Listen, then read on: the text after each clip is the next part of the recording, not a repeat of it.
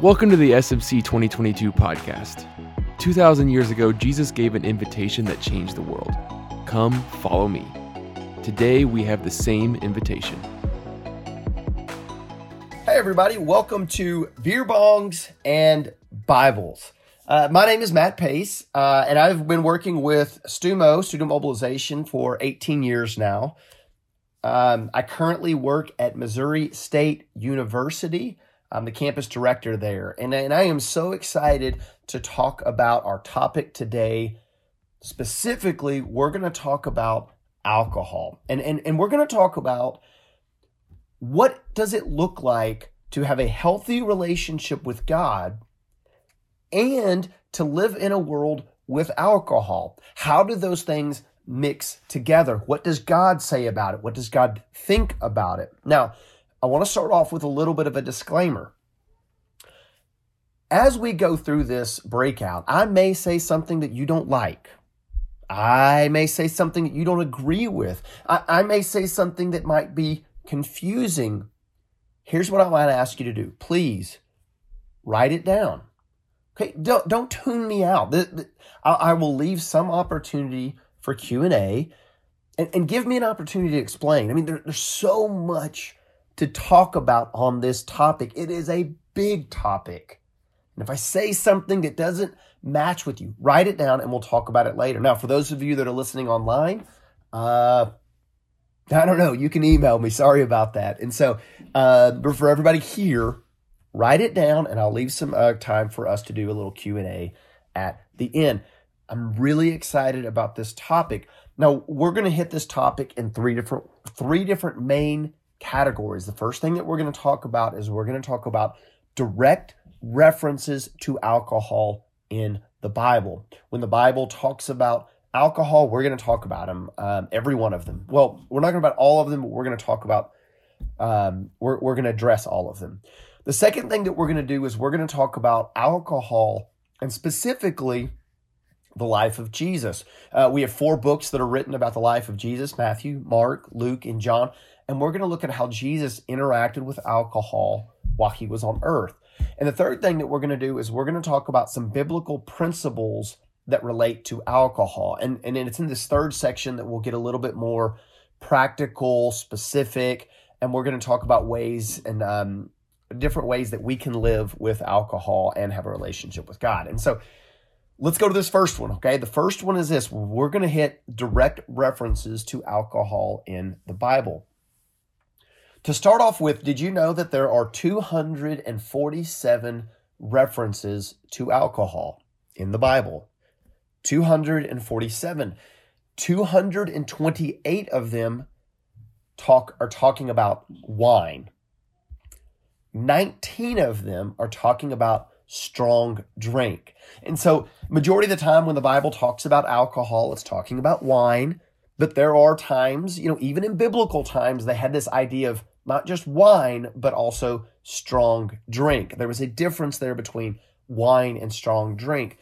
But 228 of the 247 had to do with wine. Let's talk about a few of these passages that talk about wine and strong drink. And, and I want us to just get a feel of really what the Bible, how the Bible talks about alcohol as we look at these 247 passages. We're not going to look at all of them. We're going to sample some of them right now. And then at the end, I'll give you a, a chart that just summarizes all 247 of them. Let's go to Deuteronomy 14, 22 through 26. I, I bet you've never read this passage on alcohol. Here's what God says Deuteronomy 14 22. You shall tithe.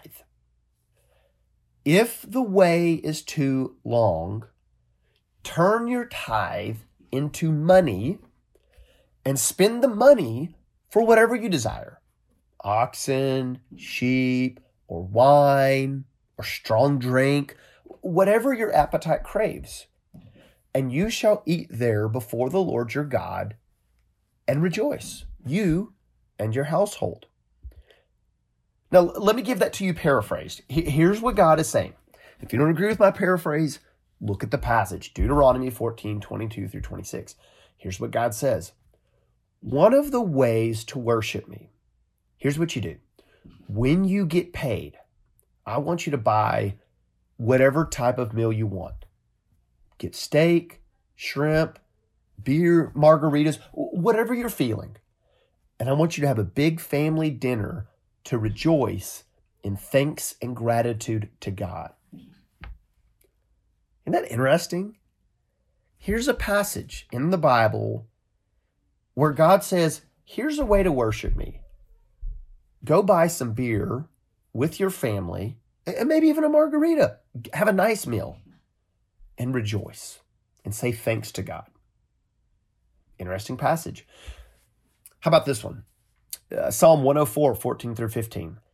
You, God, you cause the grass to grow for the livestock and plants for man to cultivate, that he may bring forth food from the earth and wine to gladden the heart of man, oil to make his face shine, and bread to strengthen man's heart. Here it is paraphrased God gave us wine to lighten the mood, to gladden our hearts.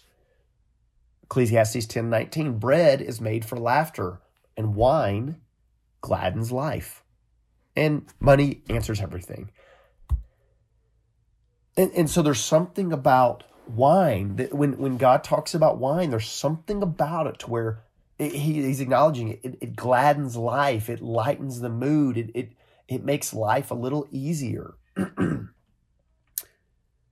now, contrast. Let's look at Leviticus 10 9. It says this Drink no wine or strong drink, you or your sons with you. And he's talking to the priests when you go into the tent of meeting, or else you will die. This will be a statute forever throughout your generations.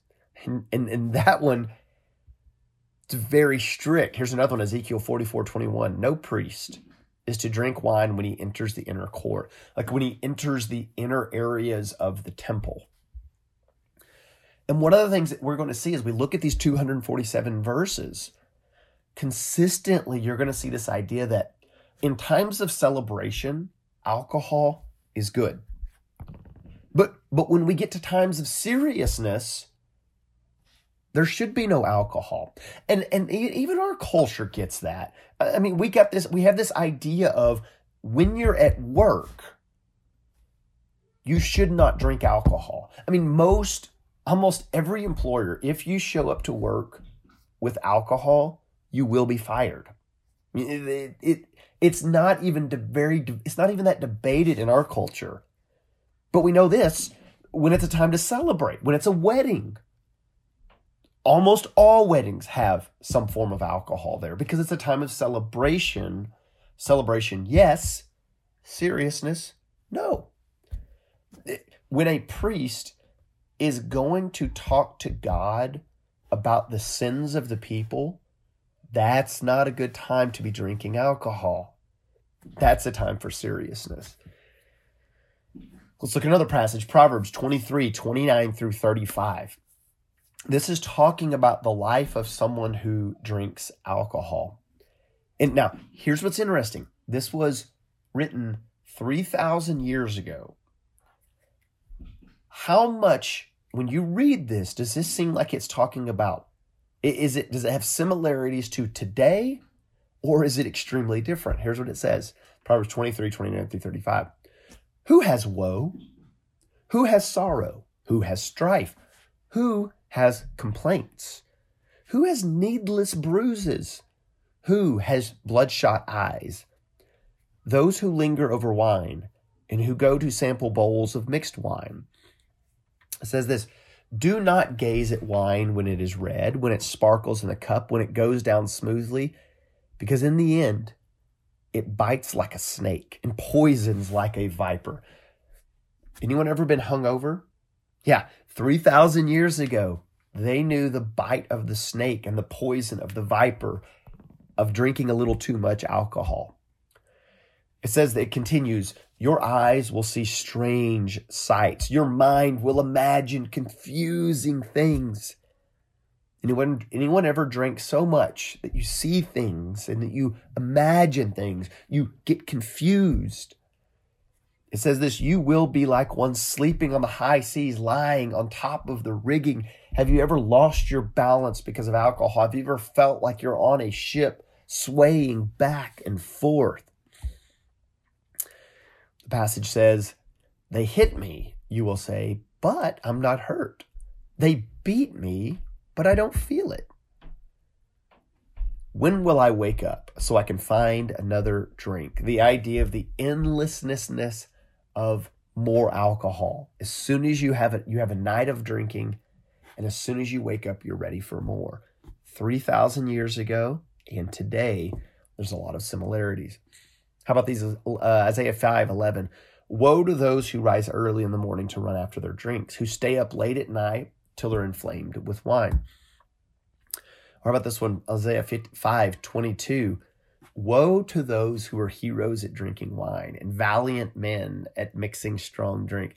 I, I, I love that one because, you know, even 3,000, or this was about 2,800 years ago, they had this idea of heroes of wine, you know, like the valiant men, the brave men at mixing strong drinks. You know, it seems like every culture you've got those guys who are just you know, the ones who can really drink or the ones who can really handle a lot, the heroes of drinking wine. Now, the Bible says, woe to those people, but still, those characters are around today, the same as they were 2,800 years ago.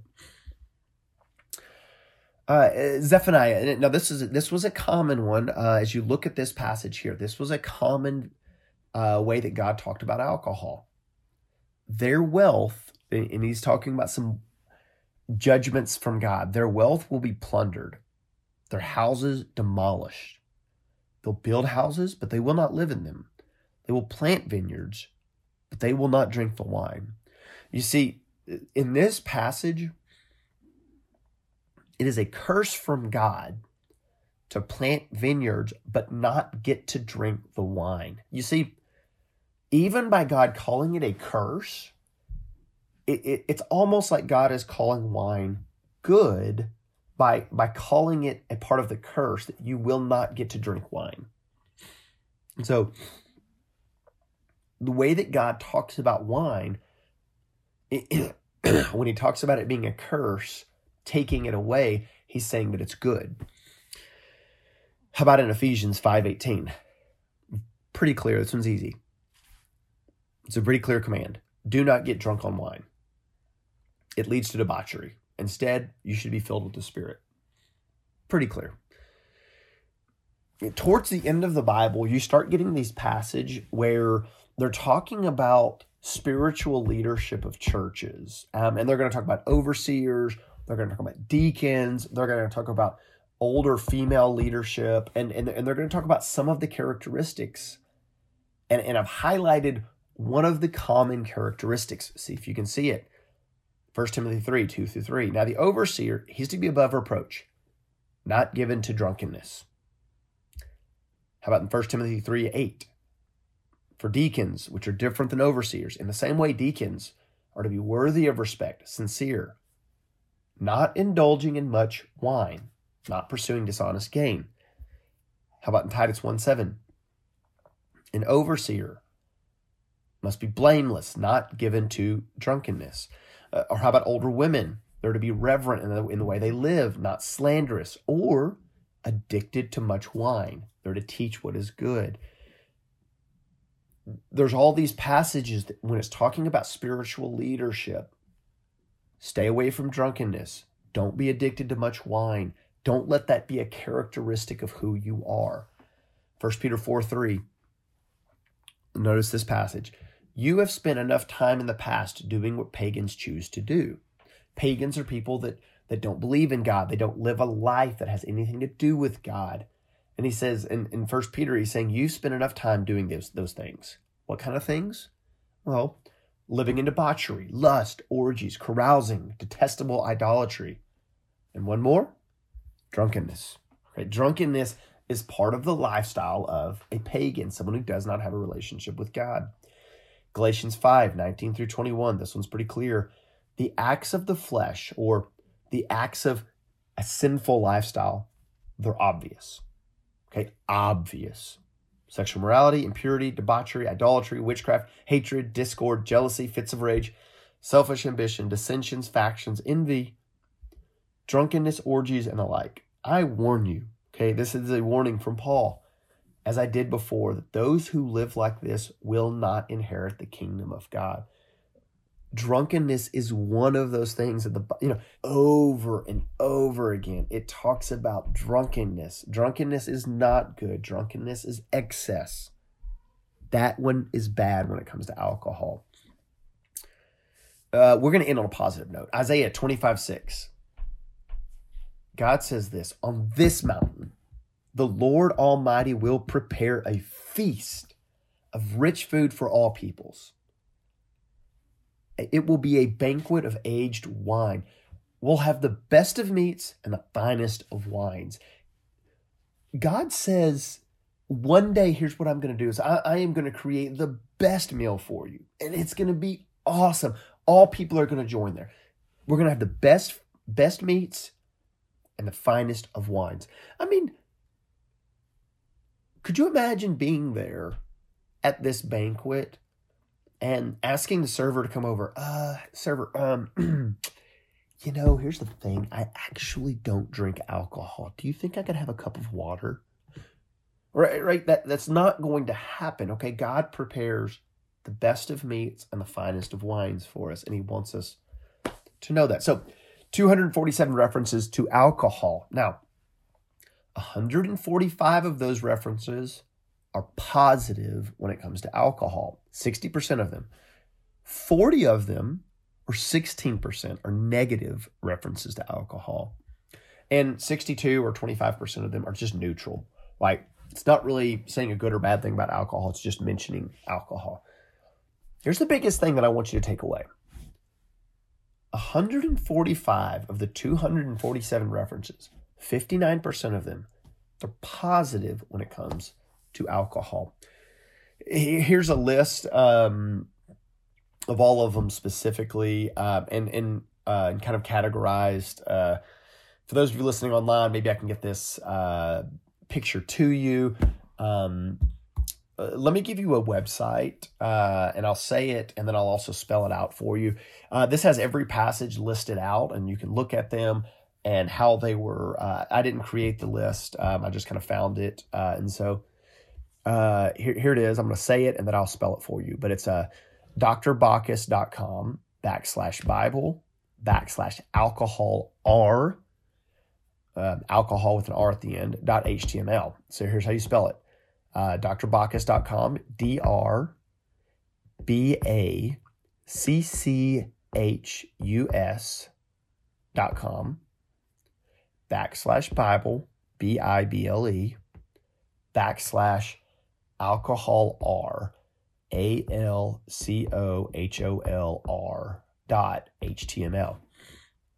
And that has all 247 references, and they've actually got them listed in King James and NIV. So very simple. You can kind of scroll through that. But, but let me give you in summation the direct references in summation. Alcohol is a gift that God gives us that lightens the mood. And I think we all innately understand that. I think we all agree with that. We get it. Number two, alcohol should not be used in serious matters. When the priest is going to talk to God about sin, he should not have alcohol or he will die. And, and I think we get it. You should not go to work with alcohol or you will get fired. We even get that today. Number three, alcohol should not be abused with excess use. Drunkenness is the most common thing that we know about alcohol in the Bible. God is very clear no, not drunkenness. Number four, and we see this a lot spiritual leadership brings a little bit more scrutiny with alcohol. And so I think those are the four things that we can sum, summarize. Uh, let me give you some t- time for discussion. So, someone next to you, here's, here's what I want you to do. Number one, here's three questions. Number one, are you surprised that the Bible speaks more positively about alcohol than negatively? Number two, picture this. Or maybe the question is can you picture yourself drinking a nice wine with Jesus? If he was physically here, or even when you get to heaven, uh, like, can you see yourself drinking a wine with Jesus? Number three, why do you think Christians today often speak more negatively of alcohol than God does? Take some time and discuss those three things. Okay, so we, we've talked about the direct references to alcohol in the Bible. And now we're going to look at the life of Jesus and alcohol. And, and there's really three main section or three main uh, instances that we're going to talk about in the scriptures. And, and the first one is going to be at the beginning of Jesus' uh, recorded life. Uh, it's in John chapter 2, verses 1 through 12. Uh, and Jesus goes to a wedding. This is the wedding at Cana. He goes to a wedding, and while he's at the he's at the wedding, um, you know, uh, people are drinking wine, um, and and and it ends up that they they're they either they drank so much wine or there just wasn't enough wine provided. But however it happened, the wedding ran out of wine, and and and in those times when a wedding ran out of wine, it's like you're not providing for your guests. It's an embarrassment for the family. Uh, it, it it's it, it's a huge embarrassment, and, and, it's not like you could just go to the store and go get more immediately. It's just it, this was a bad thing, and they they ran out of wine, and Jesus's mom came up to Jesus um, and said, "Hey, can you help out? Can you do something?" Well, first of all, I, I want to say this Jesus was at the wedding, and, and, these weddings they were for a few days. It wasn't just like ours today; it's a few hours. But usually weddings were a few days, and Jesus remained at the wedding, even though people drank. And so we look at Jesus's life. It, it's not like he was like, "Man, they're drinking alcohol there. I'm not going to be there." Jesus was at the wedding. He remained at the wedding, and and and the people drink all of the current wine, and so it, th- this was more than just a toast. It's not like, hey, raise your glass to the bride and groom, and then they ran out. Okay, it, there was a little bit more drinking going on than that. When Mary, when when Jesus' mom asked him, Jesus said, "Yeah." To go, and he told him to go do a thing, a few things, and then it ended up Jesus. He made an extra 120 to 180 ga- more gallons of wine when all of the previous wine had been drunk. And so think about that. Jesus made an extra 120 to 180 more gallons of wine. Now, just to make sure, I, I don't think they drank the extra 120 to 180. I think what Jesus did was he made so much more that the uh, you know the, the husband and or the the mom and dad of the bride and groom they could or even the bride and groom they could go and they could sell the extra wine and all of a sudden they're in a much better position than before the uh, wedding began but still it's you know jesus was there and then when he was asked he provided more wine and so it would have been very easy for him not to attend the wedding if he was totally averse to alcohol and it would have been much easier for him to not do something miraculous to create more wine and so the wedding of Cana, you, you know, that's one interaction we see with Jesus and alcohol.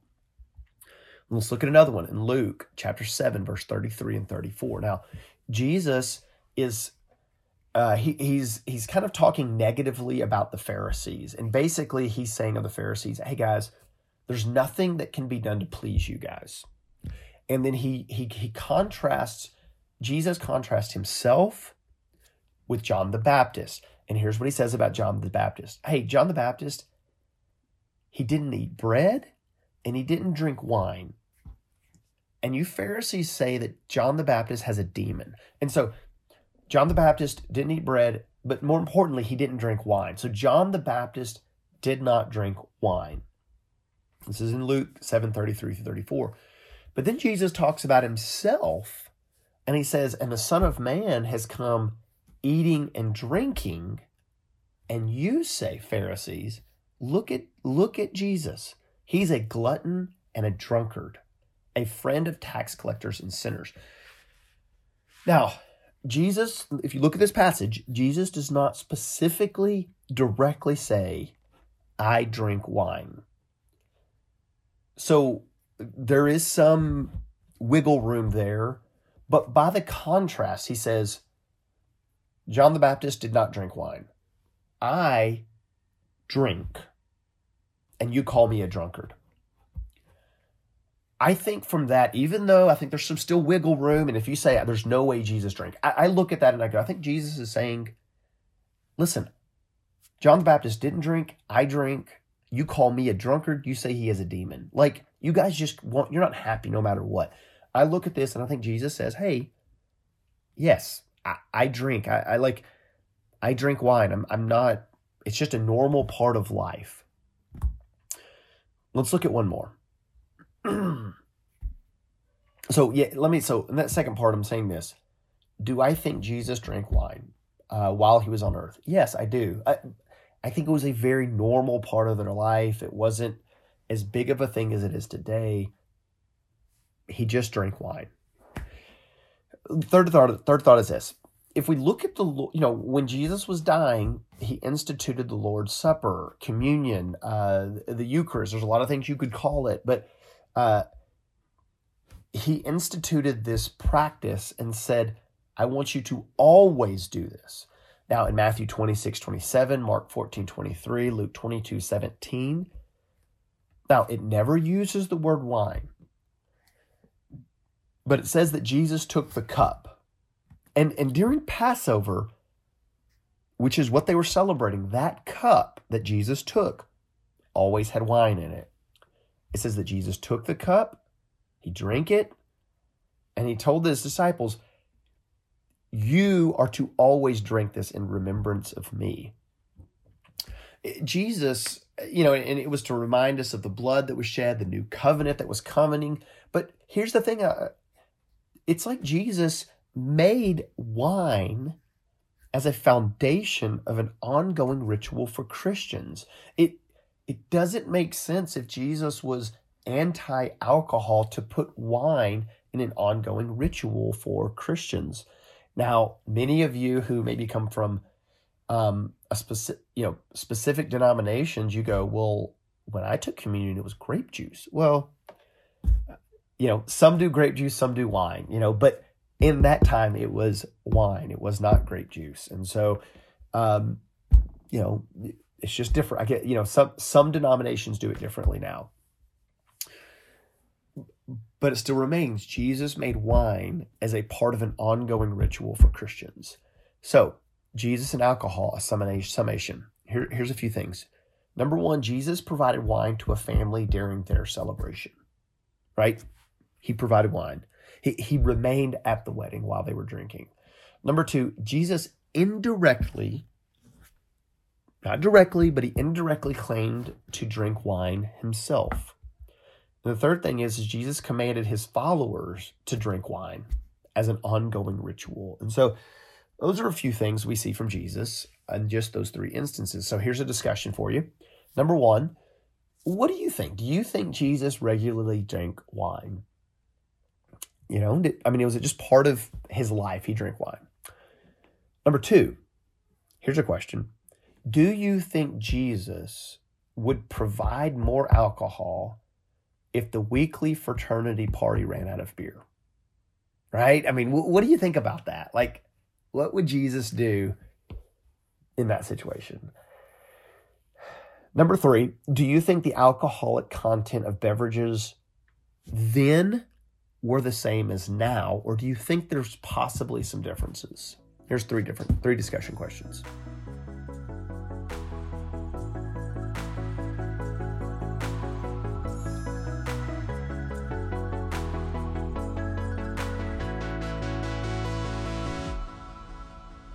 Okay, so now we, we've talked about direct scripture references to wine and alcohol and strong drink.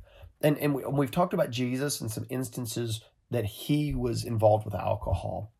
The third thing I want us to do now is uh, I just want us to talk about some biblical principles that relate to alcohol. What is a principle? Well, a principle um, is just it's a fundamental truth or proposition that serves as the foundation for a system of belief or behavior or for a chain of reasoning. A principle is maybe simply a, a truth that helps define the way that you behave. And that's what I'm going to talk about it a little bit because there's a lot of things in our life that maybe there's not a clear rule to and so we've got to use principles.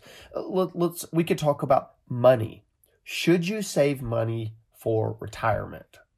in the stock market? Well, the Bible doesn't say anything clearly about that. You've got to use some principles. What about dating? Should I date or should I not date? Well, the Bible, there was no idea of dating 2,000 years ago. They didn't talk about dating. What about dancing? Should I dance? Like two stepping? Or like what kind of dancing is okay? Um, what about painkillers? Should I use painkillers or not use painkillers? Um, or what about social media? Should I be how, how many how much time each day should I spend? Should I be on Instagram or TikTok or is one better or worse? Well, you've got to use biblical principles on these. Or what about the metaverse? Like, should I be involved in the metaverse or not in the metaverse? I don't know. We don't even know because we're not there yet. So, when we use these principles, here's the thing that I want us to be thinking about when it comes to alcohol specifically, we can abstain or not drink, or we can partake or drink. And, and, and when we drink or not drink, we can do it in an immature way or a mature way. And, and I'll define a mature way as a way that is guided by biblical principles and laws. And so there's really four types of person that you can be when it comes to alcohol. You can be an immature abstainer, or a mature abstainer. You can be an immature partaker or a mature partaker.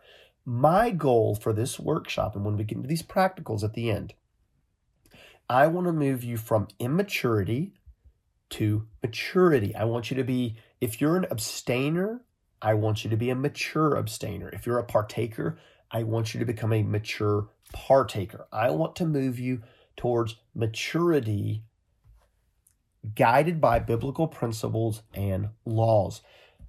I want you to be an abstainer or a partaker maturely and have a healthy relationship with God, and that can be done. For full disclosure, I put myself as, as a mature partaker. I do partake of alcohol. I, I think I, I, I do it in a way that follows biblical principles and laws. I also think Jesus was a mature partaker when he was here on earth.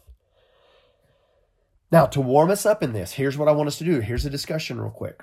I want us to take a topic like desserts. Okay. Now, the Bible doesn't really talk about should you eat desserts or should you not eat desserts. Okay. So, really, you've got a choice. Do you abstain or do you partake? What would each one of these four quadrants look like when it comes to desserts? Talk with someone next to you about what an immature or mature non deserter or an immature and mature deserter would look like. Those four. Yes, good discussion. Okay. And, and, and we could do this with a lot of topics. You know, when it comes to painkillers, what does a mature taker of painkillers look like? What does an immature taker of painkillers? Or we could talk about dancing. You know, you know, back to the the the whole movie of Footloose was about immature non-dancers. They didn't dance, and they wanted to make sure nobody, the whole city, didn't dance. Right? Um, we could talk about sex. We could talk about dating. We could talk about social media. Um, but today we're going to talk about alcohol, and we're going to talk about those four quadrants. What does it look like to be an immature abstainer, a mature abstainer, an immature partaker, or a mature partaker? Wherever you are, I want to move you into maturity. We're going to look at some passages. We're going to get some of these principles. Number one, 1 Corinthians 10 31.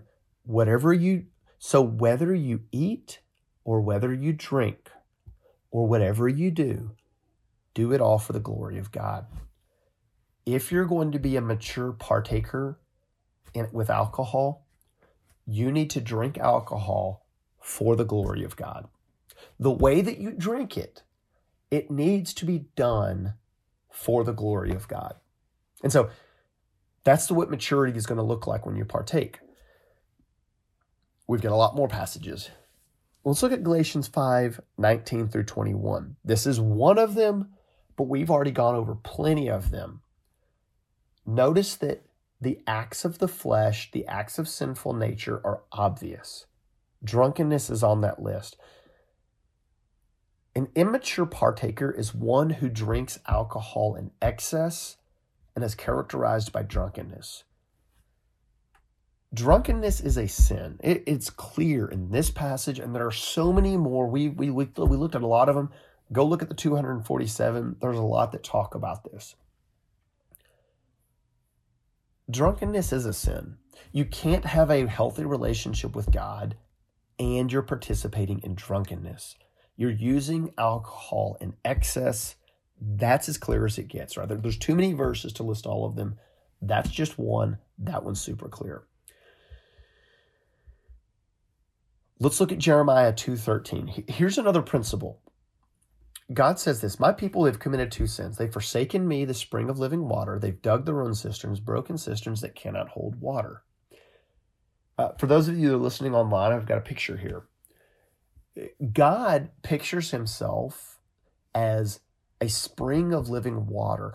And he says that we're supposed to come to him for life. We're supposed to come to him with, with our pain, with, with our joys, with our stress, with, with everything that's going on to our life. We're, to, we're, we're supposed to go to God. He is our water that we need daily and we need multiple times throughout the day.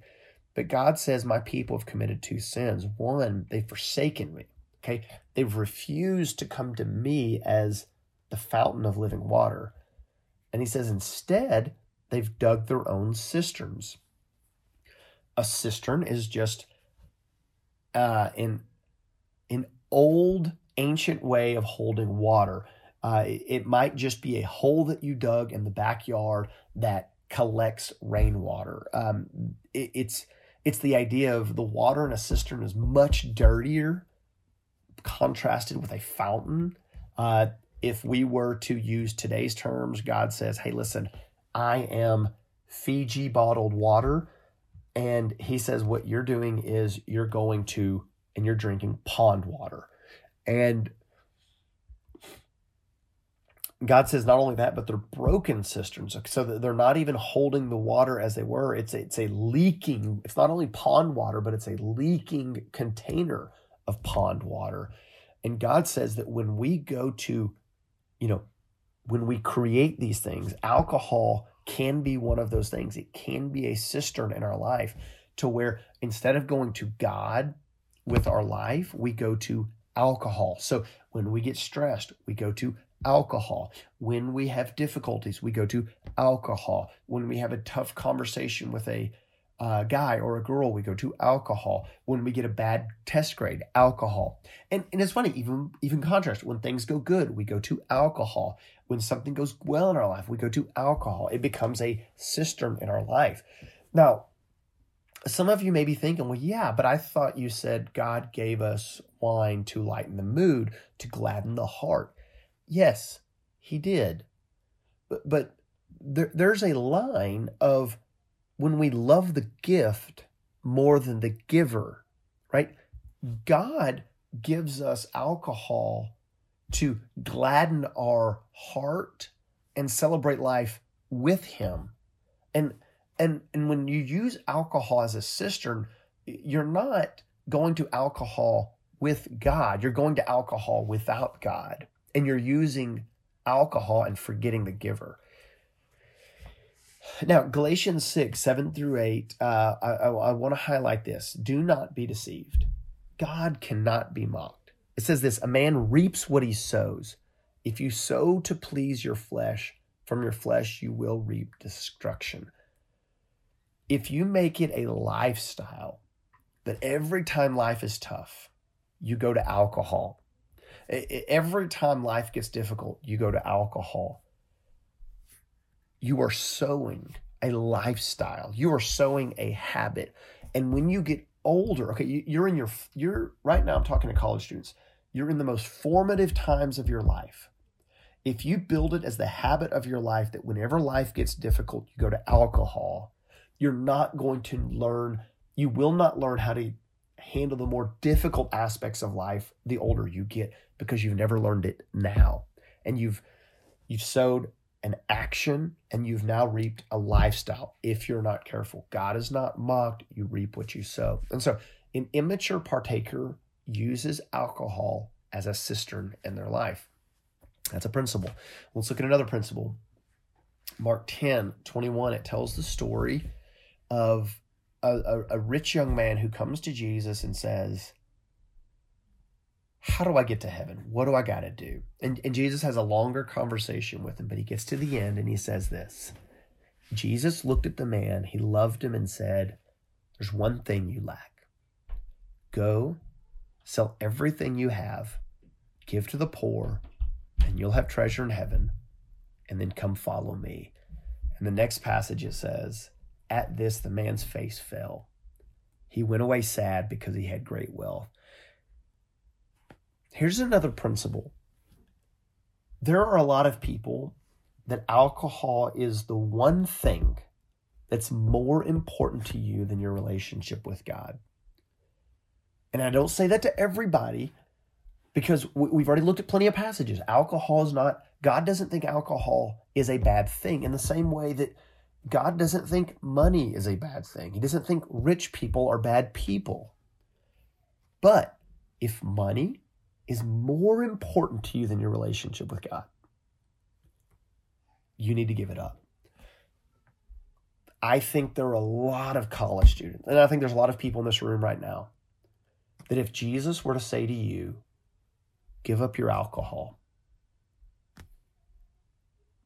and be in relationship with me, I think Mark 10:22 substituted would read like this At this, the college student's face fell, and he went away sad, and he walked away from Jesus because he loved to drink.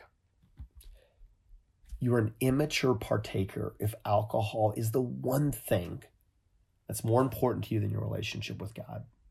And we've all got one thing. There's almost always, for all of us at one time, there's one thing that's kept you away from God.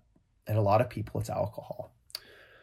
Let's look at another principle. 1 Corinthians 6:12. I have the right to do anything you say, but not everything is beneficial. I have the right to do anything, but I will not be mastered by anything. If alcohol masters you, you're an immature partaker. And also note, note this. To be a mature partaker, you can't be mastered by alcohol. If you always need alcohol, if you need it weekly, if you if you can't go through a weekend without alcohol, you're mastered by it. Most young people have not become alcoholics yet, but no alcoholic plans to be an alcoholic. Alcohol, an alcoholic would be the definition of someone who's mastered by alcohol. But I would also say this if you can't go to your friend group and have a good time without alcohol, you are mastered by alcohol. It is your master. It controls you. It dictates your life. You've got to break it. You've got to go to some parties without without alcohol and see if you can do it. Romans 14. Now Romans 14 talks about this idea of alcohol and just that there's no black and white whether you should drink or not drink. And, and it deals with this topic. And here's what it says 14.3. The one who eats everything must not treat with contempt the one who does not, and the one who does not eat everything must not judge the one who does, for God has accepted them. Now, in this passage, they're talking about food. But let me substitute it and let me talk about alcohol. This is what it would look like.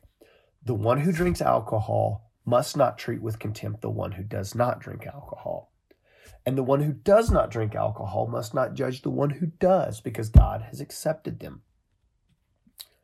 Let me look at it one more time.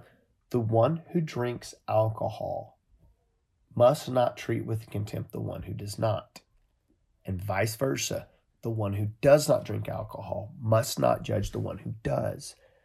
In the Christian world, I think we have way too much judgment when it comes to alcohol. You are an immature, and I've put one on all four of them. You are an immature abstainer if you look negatively on mature partakers. if you want to be a mature abstainer, you've got to look positively on mature partakers. If you want to be a mature partaker, you've got to look positive on mature abstainers. Maturity means you're okay with other people whether they drink or not drink, right?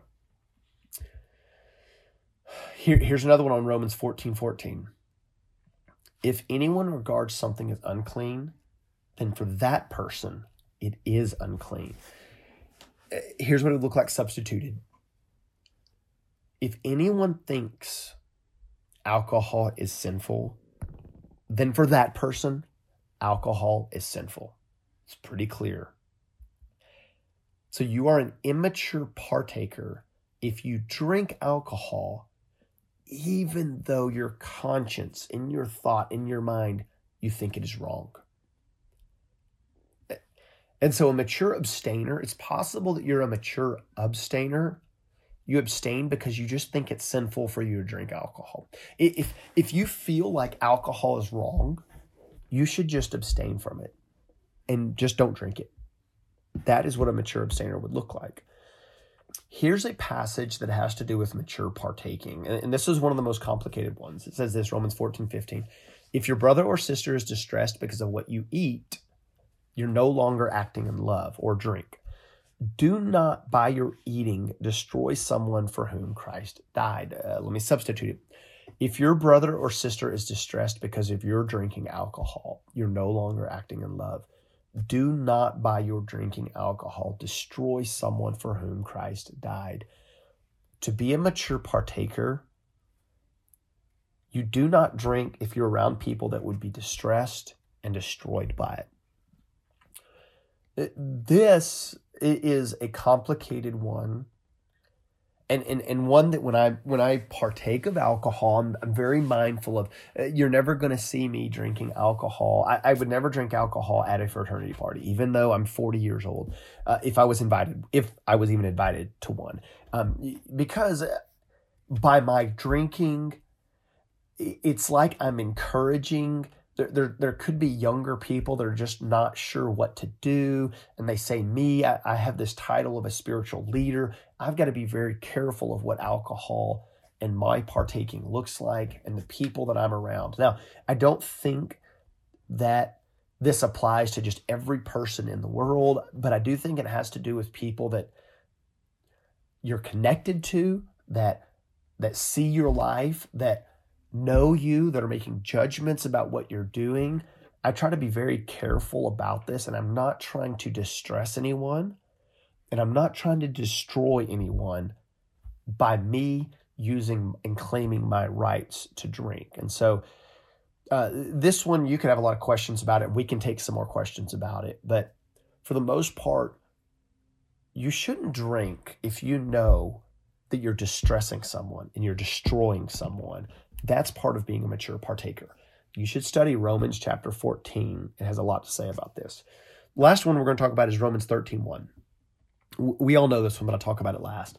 Let everyone be subject to the governing authorities. There is no authority except that which God has established. The authorities that have, that exist have been established by God. And I'm just going to hit on underage drinking there. If you are under 21 and you're drinking, you're an immature partaker.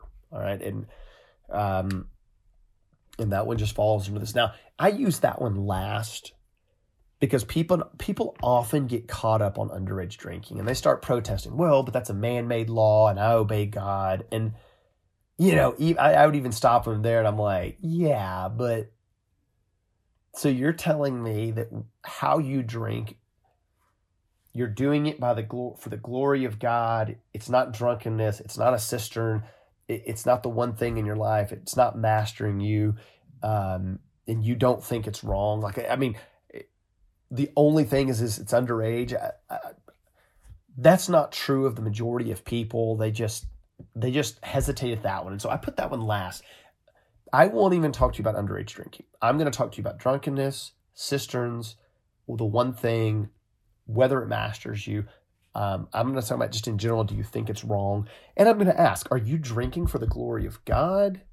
Like, are you are you doing it with God, or are you doing it?